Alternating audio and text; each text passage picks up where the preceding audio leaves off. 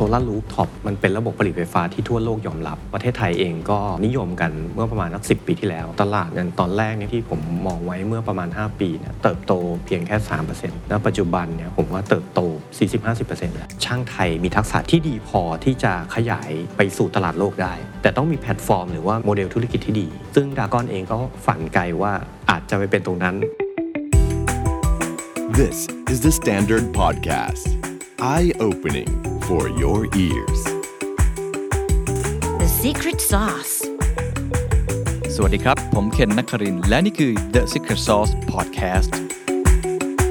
The Secret Sauce ตอนนี้ได้รับการสนับสนุนโดย Dragon Solar Roof What's your secret? ค่าไฟของแต่ละท่านที่ใช้อยู่ตอนนี้เป็นยังไงบ้างครับ ต้องบอกว่าแพงขึ้นเรื่อยๆ ใช่ไหมครับ จากวิกฤตด้านพลังงานหรือว่าอะไรต่างๆ นานา ทำให้ขึ้นค่าไฟละฮะ4บาทกว่าๆผมเชื่อว่าหลายคนก็คงเกาหัวแก่ๆว่าทำยังไงดีกับต้นทุนการใช้จ่ายที่เพิ่มขึ้น นี่ถ้าเกิดว่าเป็นผู้ประกอบการยิ่งไปกันใหญ่นะครับ เพราะว่าเป็นต้นทุนของการบริหารจัดการที่เพิ่มสูงขึ้นทำให้กำไรนั้นอาจจะลดลงด้วยซ้ำนะครับทำให้ตอนนี้เทรนด์หนึ่งที่กำลังมาแรงอย่างมากครับ ก็คือเรื่องของโซลารูฟท็อปหรือว่าโซลาเซลล์ที่ติดอยู่บนหลังคานั่นเองครับ ต้องบอกกับทุกท่านนะครับว่าเรื่องของนวัตกรรมโซลาเซลล์เนี่ยมันพัฒนามาอย่างยาวนานแล้วนะครับโดยปกติที่เราอาจจะเห็นกันเยอะหน่อยก็คือโซลาร์ฟาร์มก็คือเป็นฟาร์มใหญ่ ๆ เลย หรือว่าในโซลาร์ที่เป็น float ก็คือติดอยู่บนเหนือน้ำเพื่อเอาส่งเข้าสู่กฟผของเรานะครับแต่อีกมุมหนึ่งก็คือสำหรับผู้ประกอบการสำหรับห้างสรรพสินค้า ตึกสำนักงานออฟฟิศหรือว่าบ้านของพวกเราเนี่ย ก็ถือได้ว่าได้รับความนิยมมากขึ้นเรื่อยๆ คือการติดโซลาร์รูฟท็อปในบ้านของเรานะครับ เพื่อเป็นการประหยัดต้นทุนของเรา และยังสามารถที่จะขายไฟด้วยนะครับ วันนี้ก็เลยมีโอกาสได้คุยกับผู้ประกอบการรายหนึ่งครับ ซึ่งต้องบอกว่าน่าสนใจอย่างยิ่งนะครับ เขาก็คือคุณพลกฤษกล่ำเครือครับนายกสมาคมผู้ประกอบการ และช่างพลังงานแสงอาทิตย์ และกรรมการผู้จัดการบริษัท Dragon Energy Technology and Organizer จำกัดนะครับ สิ่งที่เราจะคุยกันก็คือจะคุยภาพใหญ่ก่อนครับว่า ตอนนี้ภาพใหญ่ของเรื่องของโซลารูฟเนี่ยเป็นยังไงบ้างนะฮะทั้งในแง่ของเทคโนโลยี ในแง่ของต้นทุนที่ตอนนี้ต้องบอกว่ามันลดลงมากขึ้นเรื่อยๆทำให้ความคุ้มค่าจุดคุ้มทุนของคนที่ติดตั้งเนี่ยระยะเวลาก็หดสั้นลงด้วยนะครับในแง่ของตลาดการแข่งขันเปลี่ยนไปยังไง และสำคัญก็คือนโยบายภาครัฐครับไม่ว่าจะเป็นเรื่องของ PDP แผนกำลังผลิตไฟฟ้า หรือว่านโยบายสนับสนุนอื่น ๆ ที่เกี่ยวข้องเช่น EV จะมีส่วนทำให้ภาพรวมของอุตสาหกรรมนี้ เติบโตไปอย่างไร อีก part หนึ่งจะคุยกันครับ ก็จะคุยกันเรื่องของตัวธุรกิจของคุณกฤษเองเลยนะครับว่าเขาเติบโตมาได้ยังไง อะไรคือจุดแข็งอะไรคือความท้าทายสำหรับคุณกฤษนะครับความเชี่ยวชาญหลักๆ ก็คือเรื่องของช่างครับหรือว่าการบริการติดตั้งโซลารูฟนะครับ เพราะฉะนั้นในตอนนี้เราก็เลยจะโฟกัสคุยกันเรื่องนี้เป็นพิเศษเลยครับ ตอนนี้น่าจะเป็นตอนที่เปิดโลกทัศน์ของใครหลายคน แล้วก็ทำให้เห็นภาพของพลังงานสะอาด ด้านโซลารูฟท็อปมากขึ้นครับ ลองไปฟังครับ ผมเชื่อว่าเรื่องของโซลาเซลล์โซลาฟาร์มโซลารูฟท็อปเนี่ยครับเป็นเรื่องที่คนไทยสนใจมากขึ้นเรื่อยใช่ๆเพราะว่าเราอยากจะผลิตไฟฟ้าใช้เองเนาะใช่ครับยิ่งตอนนี้ค่าไฟฟ้าก็แพงด้วยนะครับเลยอยากให้คุณกฤษเล่าให้ฟังก่อนแล้วกันนะครับว่า จากที่อยู่ในอุตสาหกรรมนี้มาเนี่ยเกือบ 10 ปี การใช้งานหรือว่าเทรนด์ของโซลาเซลล์หรือว่าโซลารูฟท็อปที่คุณกฤษอยู่ในอุตสาหกรรมเนี่ยมันเป็นยังไงบ้างครับ มันมีการเปลี่ยนแปลงยังไงบ้างครับก็เริ่มจากที่ประเทศไทยเราก็มีข้อเด่นข้อด้อยนะคครัรับบข้อเด่นก็คือเรื่องของเออแสงอาทิตย์ที่มีความเข้มแสงที่จะผลิตไฟฟ้าได้ดีอืม นะครับ ส่วนเป็นข้อเสียคือค่าไฟฟ้าที่จะปรับขึ้นเรื่อยอ๋อครับๆในมุมของภาคประชาชนก็จะหาวิธีที่จะทำยังไงก็ได้ ที่จะลดค่าใช้จ่ายนะครับเพราะว่าค่าใช้จ่ายพวกนี้มันเป็นค่าใช้จ่ายอย่างยั่งยืนครับนะครับการประหยัดไฟเพียงอย่างเดียวคงไม่ตอบโจทย์อืมก็ต้องคิดเรื่องของการมีอุปกรณ์อะไรที่สามารถที่จะผลิตไฟฟ้าแล้วใช้เองได้ในภาคครัวเรือนนะครับครับซึ่งในอดีตผมว่าต้นทุนมันสูงมากใช่ครับ ในอดีตกับปัจจุบันความสนใจของคนก่อนละกัน ในเรื่องของตลาดครับเป็นยังไงบ้างครับคือต้องมองว่าโซลารูฟท็อปเนี่ยมันเป็นระบบผลิตไฟฟ้าที่ทั่วโลกยอมรับ แล้วก็ประเทศไทยเองก็เพิ่งนิยมกันเมื่อประมาณสักสิปีที่แล้ว จากโครงการที่เป็นโครงการขายไฟให้กับภาครัฐครับนะครับ ทีนี้ว่าถ้าในประเทศไทยสนใจอย่างเดียวเนี่ยมันไม่สาสามารถสะท้อนกลไกการตลาดให้ลงได้ แต่ว่าเนื่องจากเทคโนโลยีตัวเนี้ยมันเป็นเทคโนโลยีที่ทั่วโลกสนใจมันเป็นเทรนด์ มันเป็นเทรนด์เรื่องพลังงาน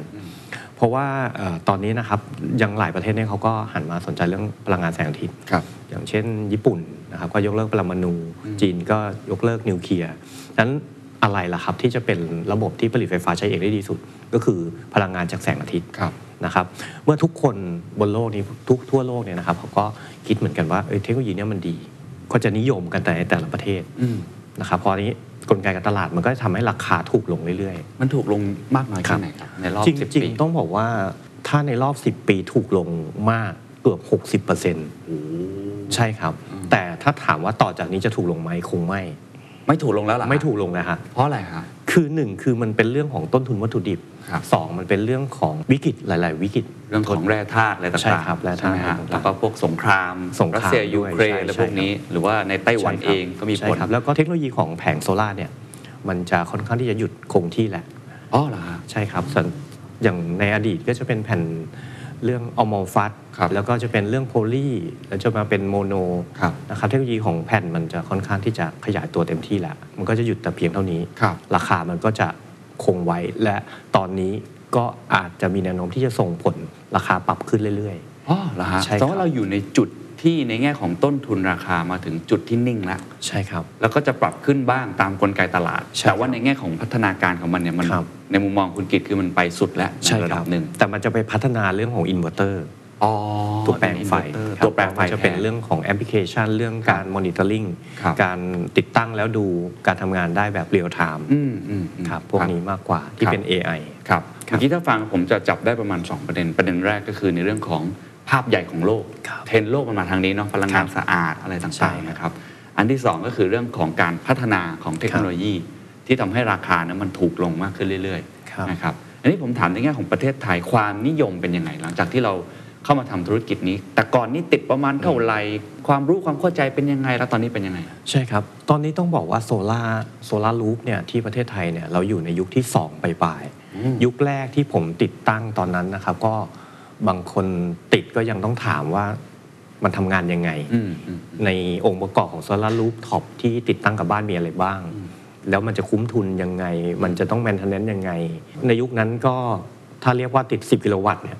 สมัยนั้นอยู่ที่ 8 0 0 0 0 0จุดคุ้มทุนประมาณ 10 ปี ติด 8 0 0แสนมีค่า maintenance อีกไหมฮะเอ่อก็มีค่า maintenance รายปีอยู่ประมาณสักปีนึงตกประมาณ 5,000 บาทอะไรเงี้ยอ๋อก็ไม่เยอะมากก็คือค่าล้างแผ่น ล้างแผงโซลาร์ โอเค ก็รงวมโซๆ ประมาณ 8 แสนกว่าบาท 10 ปีถึงจะคืนทุนสิบปีคืนทุนก็คิดหนักเหมือนกันนานนะเหมือนกันคนเอาไปทำเอาเอาเงินไปทำอย่างอื่นดีกว่าอ่านะครับแต่ตอนเนี้ย solar rooftop มันอยู่ในจุดที่นักลงทุนมาติดกับบ้านก็คือเขามองว่าจุดคุ้มทุนประมาณ 4 ปีอ๋อลดลงเหลือ 4 ปี ลดลงเหลือ 4 ปี แล้วการติดตั้ง 10กิโลวัตต์ที่ผมพูดว่า8 0 0แสนปัจจุบันเหลือประมาณ3 0 0แสนโอ้ต้นลดลต้งนมาเยอะมากเลย ก็ถือว่าลดลงมาเยอะมาก 10 กิโลวัตต์อธิบายให้กับคนที่อาจจะไม่ได้อยู่ในวงการนี้ครับว่า มันคือปริมาณการใช้ไฟเท่าไหร่ครับ ก็อย่างนี้นะครับก็คือตัวของ solar rooftop เนี่ยเวลาการติดตั้งเนี่ยเขาจะคิดเป็นสเปคทางด้านอินเวอร์เตอร์แล้วก็แผงในการอ่าดีไซน์ระบบครับนะครับเนี่ย10กิโลวัตต์ก็คือ 10 หน่วยต่อชั่วโมงครับอันนี้คือตามสเปคอะนะครับ แล้วก็ในเอ่อความเข้มของแสงของบ้านเราเนี่ยมันอยู่ประมาณ 5 ชั่วโมงนะครับจริง ๆ แล้ว sol เอ่อพระอาทิตย์เนี่ยทำงานตั้งแต่6โมงเช้าจนถึง6โมงเย็นเขาทำงานแต่โดย6โมงเฉลี่ยเช้าที่เป็นกราฟจะอยู่ประมาณ 5 ชั่วโมง 5 ชั่วโมงแดดอ๋อ ก็คือช่วงช่วงที่มันเข้มเข้มแสงคือที่จริงๆใช้ได้แค่5ชั่วโมง ไม่ใช่ครับใช้ได้ทั้งทั้ง 12 ชั่วโมงฮะแต่เรามาเฉลี่ยครับอ๋อเฉลี่ยเฉลี่ยที่ประมาณ 5 ชั่วโมงครับเท่ากับว่าวันหนึ่งนะครับเราก็ผลิตไฟฟ้าได้ประมาณ 50 หน่วยอืมต่อวันอืมหรือว่าถ้าตลอดเดือนเราก็จะช่วย save cost ค่าไฟค่าไฟฟ้าอยู่ที่ประมาณเดือนละ 5,000ถึง6,000 บาทครับครับนั่นคือ 10 กิโลวัตต์ครับซึ่ง 10 กิโลวัตต์เนี่ยมันเท่ากับประมาณการใช้งานของบ้านหนึ่งหลัง ผมเข้าใจถูกไหมใช่ครับ แต่ว่า 10 กิโลวัตต์เนี่ยในที่นี้ที่ผมยกตัวอย่างมันคือเป็นบ้านที่เป็นบ้าน 3 เฟสที่เป็นไฟ 3 เฟสอืมแต่ว่าโดยเฉลี่ยเนี่ยจากที่ประชาชนทั่วไปติดครับเนี่ยอยู่ที่ประมาณ 5 กิโลวัตต์อ๋อโอเคครับประมาณ 5 กิโลวัตต์ครับก็เป็นบ้านแบบขนาดขนาดกลางทั่วไปครับนโยบายภาครัฐมีส่วนมากน้อยแค่ไหนครับ มีแผน PDP เรื่องกำลังครัผบลิตไฟฟ้ามา ตอนนี้กำลังจะมีแผนใหม่ด้วยใช่ครับหรือว่าการผลักดัน เรื่องของ EV ด้วยอะไรต่างๆเนี่ยมันใช่มันครับมันเป็นโอกาสหรือว่ามันเป็นอุปสรรคครับตอนนี้แผน PDP ล่าสุดนะครับก็ออกมาในแนวส่งเสริมเรื่องของพลังงานแสงอาทิตย์ค่อนข้างเยอะนะครับ แล้วก็เรื่องของโครงการโซลาร์ภาคประชาชนอืมนะครับก็มีส่วนทำให้ภาคประชาชนสนใจ เพราะว่าปัญหาของภาคประชาชนคือบางที คนที่อยากติดโซลารูฟรู้แล้วว่าดี แต่อยากติดแต่พฤติกรรมการใช้ไฟอาจจะมองว่าไม่เหมาะ อย่างเช่นเอ่อคนทำงานออฟฟิศ 8โมงออกไปขับรถออกกลับบ้าน หลังคาเอ่อติด solar roof รับแสงแดด ผลิตไฟฟ้าแล้ว แต่ว่าตัวเองไม่ได้อยู่ใช้ ก็จะต้องมีระบบแบตเตอรี่ อันนี้คือระบบเดิมนะครับแต่ว่าโครงการโซลาร์ภาคประชาชนเนี่ยนะครับผลิตแล้วปุ๊บขายฝากคืนเข้ากับรัฐอืมพอตอนเย็นกลับมาบ้าน เปิดไฟปุ๊บก็ดึงไฟฟ้าที่เราขายฝากไว้กลับมา เหมือนโครงการโซลาร์ภาคประชาชนเนะครับ เหมือนเป็นการ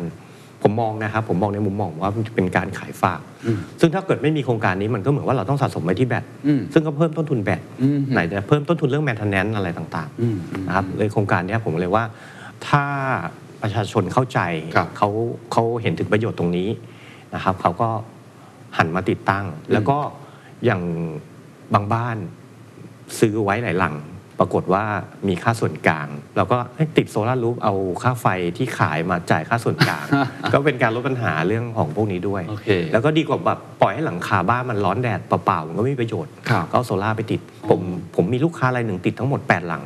แล้วเราได้เงินประมาณเท่าไหร่ฮะ ก็เดือนหนึ่งก็ตกหลังหนึ่งก็ประมาณสักพันกว่าบาท 2,000 อะไรประมาณก็เหมือนมาช่วยลดต้นทุนในส่วนอื่นใช่ใช่ใช่ครับค่าส่วนกลางก็ค่ดีกว่าอะไม่รได้ไม่ได้ติดอะไรเออเหมือนหลังคาเราทำเงินใช่ได้หลังงานทำเงินได้ ซึ่งซึ่งอันนี้ความนิยมมันเป็นยังไงครับ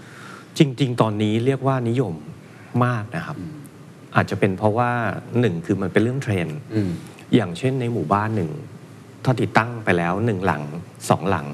บ้านหลังที่สามข้างๆ จะเริ่มถามมันคืออะไรอื มมันดียังไง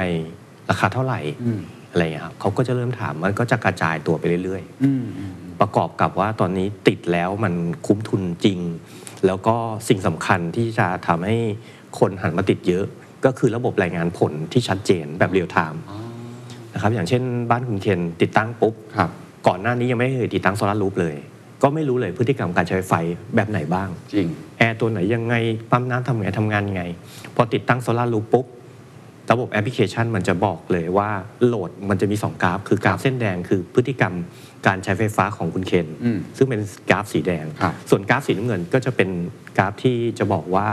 โซลาร์ผลิตได้เท่าไหร่อ๋อแล้วเหลือส่วนต่างเท่าไหร่เราจะขายหรือ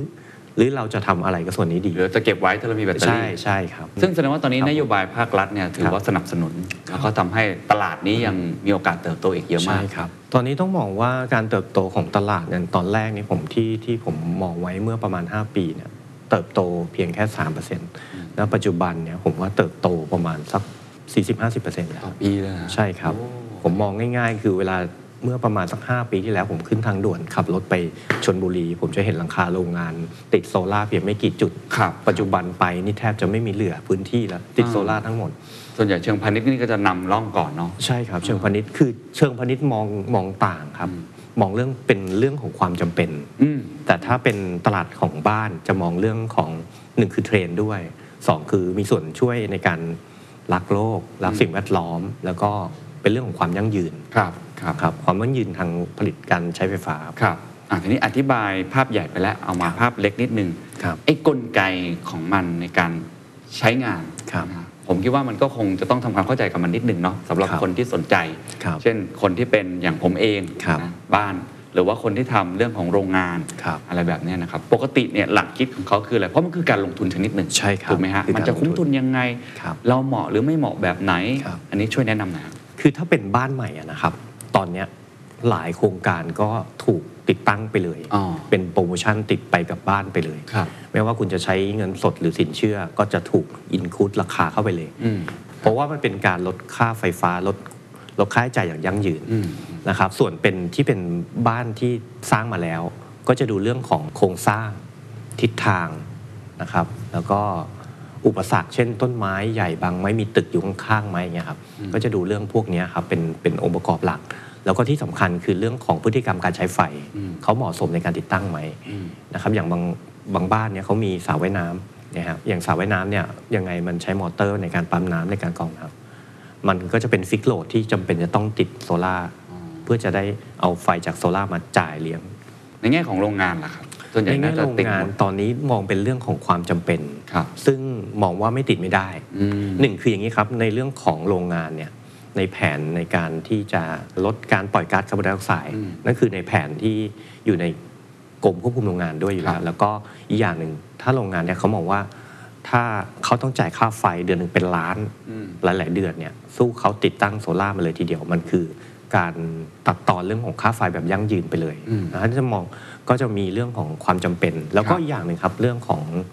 นโยบายการส่งเสริมเรื่องของ BOI อืมนะครับ BOI ก็เป็นส่วนหนึ่งที่ทำให้ทางโรงงานสนใจแล้วก็มาติดตั้งด้วยอืมอืมครับฟังดูทั้งหมดก็เป็นเทรนด์มาทางนี้ทั้งหมดใช่มันมีอุปสรรคไหมทำให้เรื่องนี้ไม่เกิดสักทีหรือว่าเกิดครับช้ามองว่ามันคืออะไรครับ จริง ๆ อุปสรรคก่อนหน้านี้มีในเรื่องของนโยบายในการสนับสนุนครับแต่ปัจจุบันก็ค่อนข้างที่จะผ่อนปลนมาเยอะแล้วอะครับ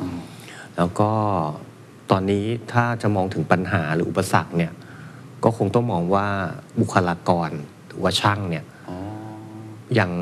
ยังขาดแคลนแล้วยังมีความต้องการอีกมากครับครับ แต่ว่าเรื่องทักษะของแรงงานใช่ทักษะครับใช่ไหมฮะทักษะของแรงงานครับอะโอเค ทีนี้ครัเราบพูดภาพใหญ่ภาพเล็กในเชิงอุตสาหกรรมไปแล้วครับจะมาเจาะ ตัวธุรกิจใช่ขคอรังบคุณกริดนะครับได้ครับ Dragon Energy ใช่ไหมฮะครับเริ่มต้นยังไงฮะคือด a ก้อนเอเนจีเนี่ยตอนแรกเนี่ยผมเองก็มองเทรนโซล่าไว้เมื่อประมาณ 10 ปีที่แล้วว่ายังไงก็แล้วแต่เนี่ยมันเป็นธุรกิจที่ดีในการที่จะช่วยช่วยคนได้ในการช่วยปัญหาเรื่องของค่าไฟฟ้าแบบยั่งยืนได้เราก็สนใจแล้วก็ศึกษามา ประกอบกับในยุคนั้นมันไม่มีช่าง หรือว่าไม่มีบริษัทที่เป็น EPC ในการที่จะติดตั้งได้แบบ ทันที แล้วก็ในแบบมาตรฐาน เราก็เลยหันมาสนใจเรื่องนี้ครับนะครับแล้วเราก็ด้วยตัวผมเองเนี่ยผมเป็นคนที่ก่อนทำธุรกิจเนี่ยผมต้องลงไปทำในระดับล่างอืมอย่างเช่นการปีนหลังคาเองการเช่นครับเอ่อดูระบบเอง เพราะว่าเราจะได้รู้ปัญหาว่าปัญหาของลูกค้าคืออะไรครับแล้วตัวผมเองอะชอบคุยพอไปติดตั้งก็คุยกับลูกค้าทำไมถึงคิดติดถึงอะไรยังไง ผมก็จะเจอปัญหา แล้วเอาปัญหานั้นมาปรับแก้ว่าเอ้ยถ้าเราเป็นลูกค้าเนี่ยเราคิดยังไงอืม เราก็เลยใส่ใจในรายละเอียดทุก ๆ ขั้นตอนครับนะครับแล้วที่สำคัญคือลูกค้าทุกคนในยุคก่อนเนี่ยนะครับเขาติดตั้งโซล่าร์เนี่ยเขาเหมือนคาดคาดเดาว่าติดไปแล้วได้ไฟเท่าไหร่อืมเขาไม่ใช่ดิจิตอลอย่างยุคนี้ อย่างเช่นที่มีแอปพลิเคชันอืมที่ดู พอเขาสบายใจเขาติดตั้ง แล้วก็ประกอบกับความจริงใจที่เราให้กับลูกค้าว่าลูกค้าเงินลูกค้าก็สำคัญครับก่อนติดตั้งเนี่ยดากอนเป็นบริษัทเดียวที่รู้ทั้งหมดก่อนติดตั้งอืม รู้ว่าจะคุ้มทุนยังไง รู้ว่าเปอร์เซ็นต์ในการผลิตไฟฟ้ามันเท่าไหร่ เรามีการ simulation เรามีการ survey เรามีการให้ข้อมูลให้ครบถ้วนก่อนงั้นลูกค้าพอใจที่จะติดตั้ง ลูกค้าก็สามารถติดตั้งได้ แต่ถ้าเราไป survey แล้วเราไปเจอปัญหาอุปสรรคเราก็จะแจ้งกับลูกค้าตรงๆ ว่าบ้านนี้อาจจะไม่เหมาะอืมหรือว่าเอ่อโครงสร้างหลังคาอาจจะไม่เหมาะสม อาจจะต้องปรับเปลี่ยนก่อนอืมนะครับแล้วก็พอ simulation ออกมาปุ๊บก็จะรู้ว่า performance ออกมามันเท่าไหร่ครับมันได้ กี่เปอร์เซ็นต์อย่างโซล่าร์เนี่ยติดร้อยเปอร์เซ็นต์เนี่ยมันไม่ได้ร้อยเปอร์เซ็นต์มันก็จะอยู่ประมาณ 80เปอร์เซ็นต์มัน loss จากอะไรบ้าง ทิศทางองศามันจะมีตัว report ออกมาให้ลูกค้าดูก่อนเลยอืมก่อนที่จะติดตั้งเพื่อให้เขาได้ใช่ครับได้ตัดสินใจได้ตัดสินได้ใจประเมินครับใช่ครับอ่าโอเคครับ ซึ่งก่อนหน้านี้ทำงานด้านไหนมาก่อนนะทำไมกระโดดเข้ามาสนใจจเรื่องของริงธุรกิจๆผนี้มก็เป็นเอ่อผู้ชายสนๆหมายความว่าหมายความว่าชอบเล่นชอบประดิษฐ์อะไรเงี้ยครับอ่าในยุคก่อนผมทำธุรกิจดาวเทียม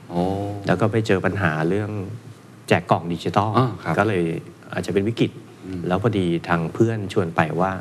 เอ้ยมันมีโซลาร์ระบบใหม่ ซึ่งมันเป็นระบบออนกิตไม่ต้องใช้แบตเตอรี่ ติดตั้งแล้วใช้เลย ผมก็สงสัยก็เลยไปดู พอไปดูเสร็จแล้วก็เลยเอาเรื่องนี้มาขยายความในกลุ่ม จัดเป็นการสัมมนา ก็ได้รับความสนใจเยอะมากครับแล้วก็พัฒนาตัวเองมาศึกษามาทั้งในและต่างประเทศอืมไปดูงานมาหมดศึกษามาหมด แล้วก็คิด แบบใจเขาใจเราก็คือแบบว่า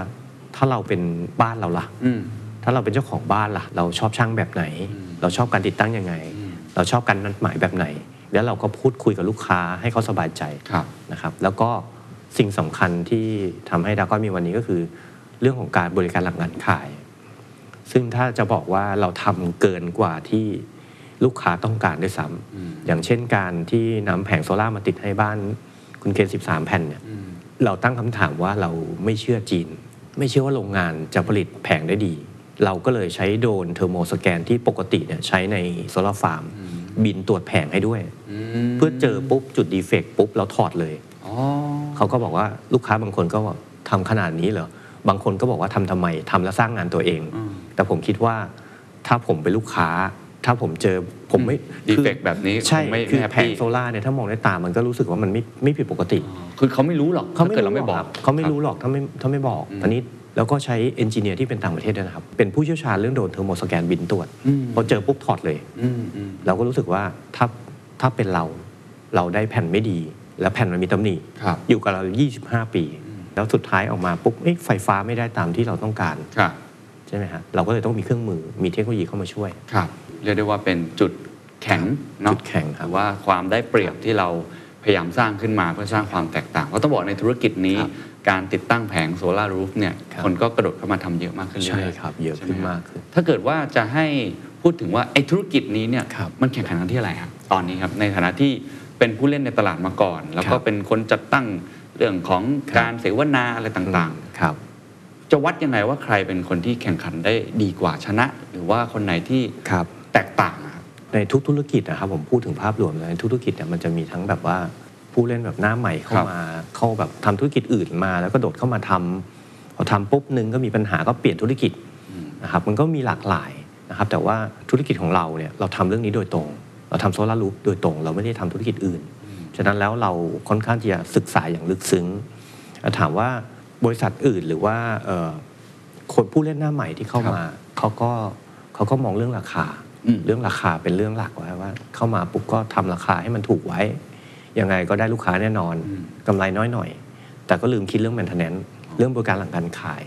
ติดไปแล้วโทรกลับมาก็เปลี่ยนผมไม่ได้ทำแล้วนะผมเปลี่ยนอาชีพแล้วอะไรอย่างเงี้ยมันก็จะมีหลากหลาย การแข่งขันเรื่องของการให้บริการหลังการขายอืมแล้วก็ความเป็นมืออาชีพแล้วก็โปรไฟล์ที่ที่ทำมาเนี่ยอืมมันน่าจะตอบโจทย์ให้กับ ในการตัดสินใจได้แล้ว ครับครับตั้งแต่ทำธุรกิจนี้มาอะไรคือความยากที่สุดอะหรือว่ามีครับตั้งปุ๊บมีลูกค้าเลยแล้วก็เติบโตครับอย่างตลอดเวลาครับยากที่สุดคือคนครับ คือทีมช่างอ่าซึ่งจริง ๆตอนเนี้ยครับ ถ้าจะแข่งขันกันจริง ๆ น้อยบริษัทที่จะมีทีมช่างของตัวเองอืมเอาซอสไม่ค่อยเหรตนเนี้มใช่เอาซอสหมด เอาซอสดี แต่ว่ามาตรฐานไม่คงที่ แล้วก็เรื่องการบริการหลังการขาย ถ้าต้องเอาซอสด้วยยิ่งยิ่งไปใหญ่เลยอืมดังนั้นมันมีไม่มากอะครับ ที่จะจ้างช่างร้อยกว่า200 คนอืมมันก็จะมีแค่เพียงบริษัทที่ทางผมพัฒนามาอืมเพราะว่าเรารวมกลุ่มกันบ่มเพาะช่าง เราเจอปัญหามาแล้วครับ ปัญหาเรื่องเออต่างๆ เราเจอมาในยุคแรก ๆ แล้วเราก็พัฒนาเรื่องของคุณภาพชีวิตของช่าง ให้ช่างมีแพชชั่นต่างๆ ให้มีเอ่ออยากอยู่กับ องค์กร แล้วก็พัฒนาเขานะครับให้มีความเป็นอยู่ที่ดี แล้วก็เอ่อส่งไปฝึกอบรมทั้งระดับไทยและต่างประเทศอืมแล้วก็มีการแลกเปลี่ยนดูงานช่างที่เป็นต่างประเทศก็มาดูงานเราอืมเพื่อจะได้รีเช็คว่าเราที่ว่าเราทำดีอะดีหรือยังฮะฮะฮะเราพัฒนาเรื่องการ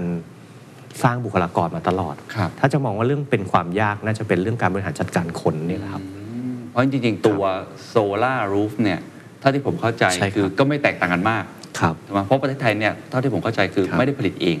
ผลิตไหมใช่ก็คือนำเข้ามาใช่ครับเพราะฉะนั้นก็อยู่ที่ราคาที่เราสั่งเข้ามาได้มากกว่า แต่ว่าความสำคัญของบริการโซลารูฟใช่ตัวนี้ครับคือการบริการบริการแล้วก็เรื่องของช่างครับอ่าปกติแล้วอันนี้อาจจะเป็นเกร็ดความรู้แล้วกันนะครับว่า ช่างเนี่ยในในการทำโซลารูฟเนี่ยมันมันทำอะไรบ้างฮะหรือว่าทักษะที่เขาจำเป็นต้องใช้เนี่ยมันมีอะไรบ้างมันสอนในมหาวิทยาลัยกันไหมหรือว่าจริง ๆ มันครับเป็นอีกศาสตร์หนึ่งเลยฮะ จริง ๆ ผมมองว่าเป็นอีกศาสตร์หนึ่งไปเลย มันเป็นสองส่วนที่รวมกัน หมายความว่าในเรื่องของงานโยธา ซึ่งอาจจะเป็นผู้เชี่ยวชาญเรื่องหลังคา เพราะว่ามันต้องปีนขึ้นไปติดบนหลังคา แล้วก็เรื่องของความปลอดภัย ซึ่งต้องมีจอปอควบคุม แต่ช่างหลังคาก็ไม่สามารถที่จะติดตั้งอินเวอร์เตอร์หรือว่า commissioningระบบไฟฟ้าได้ฉะนั้นต้องแยกกันระหว่างเอ่อช่างไฟฟ้ากับช่างหลังคา ซึ่งมันเป็นศาสตร์ที่ต้องรวมกันอ๋อเข้าใจละคนที่เก่งไฟฟ้าโดดเข้าไปทำโซล่าร์ก็ หลังคารั่วอ๋อคนที่ทำหลังคามาทำไฟฟ้าก็อาจจะเกิดอัคคีภัยนะครับ เพราะฉะนั้นความเข้าใจตรงนี้คือดากอนเราเชี่ยวชาญในสองส่วน แล้วการที่มีคู่แข่งเข้ามาใหม่ครับๆอยู่เรื่อยๆเพครัราะบคนก็เห็นเทรนด์เหมือนกันเนาะครับอาจจะมีเรียกว่าทุนเยอะครัก็บสามารถลงทุนได้มากครับนะครับ อันนี้กังวลไหมครับ จริง ๆ ผมไม่กังวลเลย เพราะว่าอย่างคิดซะว่าถ้าเราวิ่งคนเดียว กับวิ่งหลาย ๆ คนในลู่วิ่งเนี่ยมันทำให้เราได้พัฒนาตัวเราไปข้างหน้าได้ดีกว่านะครับ แต่ถ้าถามว่าคู่แข่งก็เขาก็จะมีในเรื่องของความแตกต่างที่เรื่องของแผงเรื่องอะไรไม่มาก แต่เราก็พยายามพัฒนาเทคโนโลยีต่างๆด้วยครับเรื่องของแพลตฟอร์ม เรื่องของแอปพลิเคชัน เรื่องของอะไรต่างๆ พวกเนี้ยครับ ซึ่งเราก็มองว่า ที่มีคู่แข่งเนี่ยครับทำให้เราพัฒนาได้เร็วขึ้น ครับอันนั้นคือในเชิงตัวบริการเนาะครับ ในเชิง marketing นะครับในการเข้าหาลูกค้า ตอนนี้มีวิธีการยังไงครับ ที่จะเพิ่มครับ ลูกค้ามากขึ้นเรื่อย ตัวนี้เป็นจุดเด่นของดากอนเลยนะครับ ว่าจริง ๆ แล้วเนี่ยเราไม่ค่อยได้ให้ความสำคัญกับเซลล์ แต่เราให้ความสำคัญกับการเป็น consult เหมือนเป็นที่ปรึกษา ถ้าเกิดลูกค้ารายหนึ่งเขาโทรเข้ามา เราก็ต้องตอบคำถามเขาให้เยอะให้ข้อมูลเขาให้ครบถ้วน ๆ อืม แล้วการทำแบบเนี้ยครับมันเหมือนเป็นการสร้างแบรนด์ไปเรื่อยๆ แล้วเป็นแบรนด์อย่างยั่งยืนอ่าลูกค้ารายแรกอาจจะมีความกังวล ถ้าติดตั้งกับเราอ่าพอติดตั้งเสร็จแล้วปุ๊บลูกค้ารายที่สองเราแทบไม่ต้องคุย เพราะเขาลูกค้ารายแรกจะเป็นคนโฆษณาให้เราหมดเลย ว่าเอ่อเจ้านี้เป็นยังไงครับเขาดีไซน์ระบบให้ยังไง เขาดูแลให้ยังไงอืมนี่ผมมองว่าเราเน้นเรื่องการให้ข้อมูลที่ครบถ้วนมากกว่าอืมอืมอืมเพราะตอนเนี้ยผมไม่มีเซลล์เชิงลุกเลยอ๋อ มีแต่ลูกค้าโทรเข้ามาทุเหรกอวันฮะเต็มไปหมดเลยครับเพราะคนดีมานสูงมากนะความต้องการสูงมากครับ แล้วเขาก็ผมคิดว่าในวันเนี้ยณณปัจจุบันเนี่ยมันโลกของโลกออนไลน์นะครับ ผมว่าก่อนที่เขาจะคิดจะซื้ออะไรหรือจะใช้บริการอะไรเนี่ย ผมว่าเขาเช็คอืมเขาเช็ค แล้วก็เขาก็เช็คจากเอ่อคนใกล้ชิดเขาครับเกิดการบอกต่อเกิดการแนะนำแล้วเราก็มองลูกค้าเป็นครอบครัวด้วยครับอย่างเช่นติดตั้งเสร็จแล้ว เราก็ไม่เคยทิ้ง ไม่ว่าจะเป็นการ บริการหลังการขาย แล้วก็มีกิจกรรมมิ팅ต่างๆก็อาจจะมีคอนเสิร์ตมีกล้องมีไปเลี้ยงมิ팅กันล่องเรือทานอาหารปีหนึ่งเราก็จะเจอกันครับเกิดเป็น connection ขึ้นมา ก็บอกต่อกันไปเรื่อยปัจจุบันนี้ลูกค้าเป็นกลุ่มไหนบ้างครับๆโอ้จริง ๆ มีอยู่ประมาณสักสามกลุ่มหนึ่งคือกลุ่มที่เป็นบ้านพักผู้อยู่อาศัยครับแล้วก็ ออฟฟิศสำนักงานอืมแล้วก็จะเป็นเรื่องของโรงงานอุตสาหกรรม solar farm ทางดากอนเราไม่ไม่ค่อยได้เน้นครับครับเน้น solar roof เป็นหลัก มองอนาคตของบริษัทยังไงครับ เราก็ฝันไกลอะนะครับอ่าว่าจริง ๆ แล้วตอนนี้ต้องมองว่าธุรกิจเดียวที่จะจ้างคนจ้างแรงงานได้ในตอนเนี้ยแล้วก็ยังสามารถให้ผลตอบแทนที่ดีให้กับแรงงานได้ ช่วยประเทศชาติ โดยการลดการตกงานเนี่ยคือธุรกิจพลังงานสะอาดธุรกิจโซลาร์เนี่ยเพราะมันที่ขาล้ขึ้นจ้งเนอะใช่ จริง ๆ นะครับ ต้องมองว่าช่างไทยมีทักษะที่ดี ที่ดีพอที่จะขยายไปสู่ตลาดโลกได้อืมแต่ต้องมีแพลตฟอร์ม หรือว่ามีตัวโมเดลธุรกิจที่ดีครับซึ่งดากอนเองก็ฝันไกลว่าอาจจะเป็นยูนิคอ n อาจจะฝันไกลว่าอาจจะอาจจะไปเป็นตรงนั้นอืมเพื่อที่จะพัฒนาแพลตฟอร์ม แล้วเอาช่างจากไทยเราไปติดที่ยุโรปติดที่ต่างประเทศนะครับเพราะว่าผมมองว่า ประเทศไทยเนี่ยมันมีภูมิศาสตร์ที่ค่อนข้างเข้มครับหมายความว่าคุณภาพของแสงมันเข้มอืมถ้าติดตั้งที่ไทยได้เนี่ยมันก็เป็นความท้าทายว่าถ้าต่างประเทศเนี่ยเราติดได้ดีหมดอ๋อออยู่แล้ว เพราะว่าอย่างอย่างยุโรปเนี่ยความเข้มแสงเขาน้อยครับนะครับในเรื่องของอุปกรณ์ protection ต่างๆ ก็น้อย ติดที่ไทยนั่นคือโหดสุด คือถ้าความเข้มแข็งเยอะนี่โจทย์ยากจะว่าอย่างนั้นก็ได้ ใช่ผมเลยมองว่าถ้าไทยติดได้เนี่ยทั่วโลกก็ไม่น่าจะติดอะไร แต่ว่ามุมมองของคุณกฤษครับเองนี่อยากจะขยายไปต่างประเทศด้วย ใช่ครับ เราก็ไม่ได้อยากขยายธุรกิจเรานะเราอยากจะสร้างโอกาสให้กับอืมคนไทยของเราอะครับครับว่าจริง ๆ แล้วประเทศไทยมันก็ไม่ได้มีความโด่งดังในบางธุรกิจ อย่างเช่น สปาไทยดังอ่าครับร้านอาหารไทยดังครับเราก็ฝันไกลว่ามันจะเป็นไปได้ไหมที่ช่างไทยเนี่ยอืมจะไปเปิดตลาดโลกได้ แล้วในระดับโลกเขาเขาเป็นยังไงกันครับ การบริการติดโซลาคือรูฟถ้าเนี่ยเป็น ทางยุโรปเนี่ยส่วนใหญ่เขาเจอปัญหาแรงงานที่แพงอ๋อใช่ไหมครับปัญหาคลาสสิกเลย ใช่แล้วผมเนี่ยไปไปได้พูดคุยได้ไปพบปะ แล้วก็ไปได้ดูงานเนี่ยโดยมากเขาจะซื้อแผงมาติดเอง เป็นงาน DIY แต่ถามว่าถ้าเขาเลือกได้ช่างช่างที่ถูกเนี่ยเขาเลือกที่จะเอาช่างไปติดดีกว่าโอ้โหเพราะว่าเขาไม่อยากทำอ่าหนึ่งคือไม่ปลอดภัยสองคือเขาอาจจะไม่รู้จริงครับเราก็เลยคิดว่าเอ๊ะเป็นไปได้ไหมดากอนที่จะอาสาอืม พาแรงงานไทยหรือว่าช่างไทยเนี่ยครับครับพัฒนาสู่สู่สากล ฮะ โดยใช้โน้ตฮาวของที่เราติดตั้งที่ไทย อ๋อแล้วตอนนี้คือเราทำเป็นอะไรครับเป็นเป็นโรงเรียนเหรอครับ หรือเป็นอะคาเดจริมี่งๆยังไงตอนนี้เพราะว่านี่เราถ้าเกิดเราจะเน้นด้านนี้ก็คือครับต้องมีศูนย์บ่มครับ เพาะศูนย์การเรียนรู้ของช่างอย่างจริงจังเลยนะ ใช่ครับ ทีนี้ตอนนี้เราเรามีแล้วอ๋อ ที่กาญจนบุรี ครับเราร่วมมือกับเทคโนโลยีปทุมวัน อืมในการที่จะพัฒนาหลักสูตรนี้ให้เกิดขึ้นในประเทศไทย ซึ่งมันเคยมีหลักสูตรอย่างนี้มาก่อนไหมครับหลักสูตรไฟฟ้าโซล่าร์ยังไม่มีอืมแต่หลักสูตรไฟฟ้ามีอืมหลักสูตรโยธามีอืมแต่ไฟฟ้าโซลาร์ไม่มีโดยตรงนี้ยังไม่มีใช่ครับเราก็เลยชวนผู้ประกอบการอย่างเช่นแบบผู้ประกอบการชั้นนำในในประเทศแล้วก็ทั่วโลกครับก็มาจัดตั้งเป็นศูนย์บ่มเพาะช่างนะครับเพื่อจะพัฒนาทักษะให้มีความปลอดภัย มีความเชี่ยวชาญในการติดตั้ง ตอนนี้ความคืบหน้าเป็นยังไงครับ ก็ตอนนี้เสร็จแล้วครับอ๋อก็เริ่มที่จะอบรมช่างแล้ว อ๋อครับงั้นอนาคตคาดหวังอะไรบ้างจากไอ้ศูนย์บ่มเพาะอันนี้ครับก็คาดหวังว่าถ้าธุรกิจโซลาร์มันโต หรือว่าจะมีคู่แข่งรายใดอะไรก็ครับตามเนี่ยขอขออย่างเดียวว่า อยากจะเน้นเรื่องของความมาตรฐานความปลอดภัยให้กับลูกค้าเป็นหลัก แล้วเราคาดหวังว่าศูนย์เนี่ยจะเป็นศูนย์ที่ให้ผู้ประกอบการที่คิดที่จะทำโซลาร์เนี่ยเข้ามาใช้อืมโดยที่เราไม่ได้มองว่าเขาคือคู่แข่งครับแต่เราอยากจะว่าเราคิดในมุมของลูกค้าว่าอย่างน้อยๆ ถ้าเขาจะเลือก เขาน่าจะต้องเลือกบริษัทที่ใส่ใจเรื่องของการอบรมเทรนนิ่งอืมให้ดีอืมเพื่อว่าที่จะได้ความมาตรฐานความปลอดภัยของของครับบ้านเขาด้วยครับสุดท้ายครับมองอนาคตของภาพใหญ่ของประเทศไทยของการใช้พลังงานสะอาดครับยังไงบ้างครับเอกมองอีก3-5 ปีข้างหน้า คิดว่าสมมุติเรากลับมาคุยกันอีกครับใน5ปีข้างหน้าเนี่ย ภาพมันจะเป็นยังไง การสนับสนุนภาครัฐ ความต้องการของคนใช้ หรือผู้เล่นในตลาดเองเทรนด์ต่างครับๆมันน่าจะทำให้เราเห็นภาพการใช้พลังงานสะอาด โดยเฉพาะตัวที่เกี่ยวข้องกับประชาชนคือโซลาร์รูมเนี่ยครับเยอะขึ้นถูกไหมฮะ หรือมันจะเป็นยังไงครับ ถ้ามองว่าอีก 3 ปี 5 ปีเนี่ยผมว่าต้องเรียกว่าสัดส่วนในคนที่ไม่ติดจะน้อย จะเปลี่ยนไปแล้วครับอ๋อเหรอเพราะว่าอ่าเพราะว่าตอนเนี้ยต้องมองว่าโซลาร์เป็นอุปกรณ์ที่จำเป็นกับบ้านไปแล้วอืม เพราะอะไรฮะคนซื้อรถไฟฟ้าอ่าพอคนซื้อรถไฟฟ้าเนะมาปุ๊บเขาจะต้องซื้อไฟฟ้ามาเติมรถไฟฟ้าอ่ามันไม่เต็มที่เท่ากับใช้ไฟฟรีมาชาร์จรถฟรีแล้วขับไปทำงานฟรี ยังไงก็แล้วแต่คนที่มีกำลังซื้อแล้วซื้อบ้านเนี่ยเขาติดโซลาร์อยู่แล้วอืมอืมแต่ว่าคนที่เห็นเอ่อเพื่อนบ้านติดก็จะเริ่มขยับเข้ามาติดอืมดังนั้นการเติบโตของธุรกิจโซลาร์เนี่ยครับมันจะมีสูงอืมแล้วก็จะเห็นน้อยแหละที่ไม่ติดจริง ๆ นะ แล้วธุรกิจโซลาร์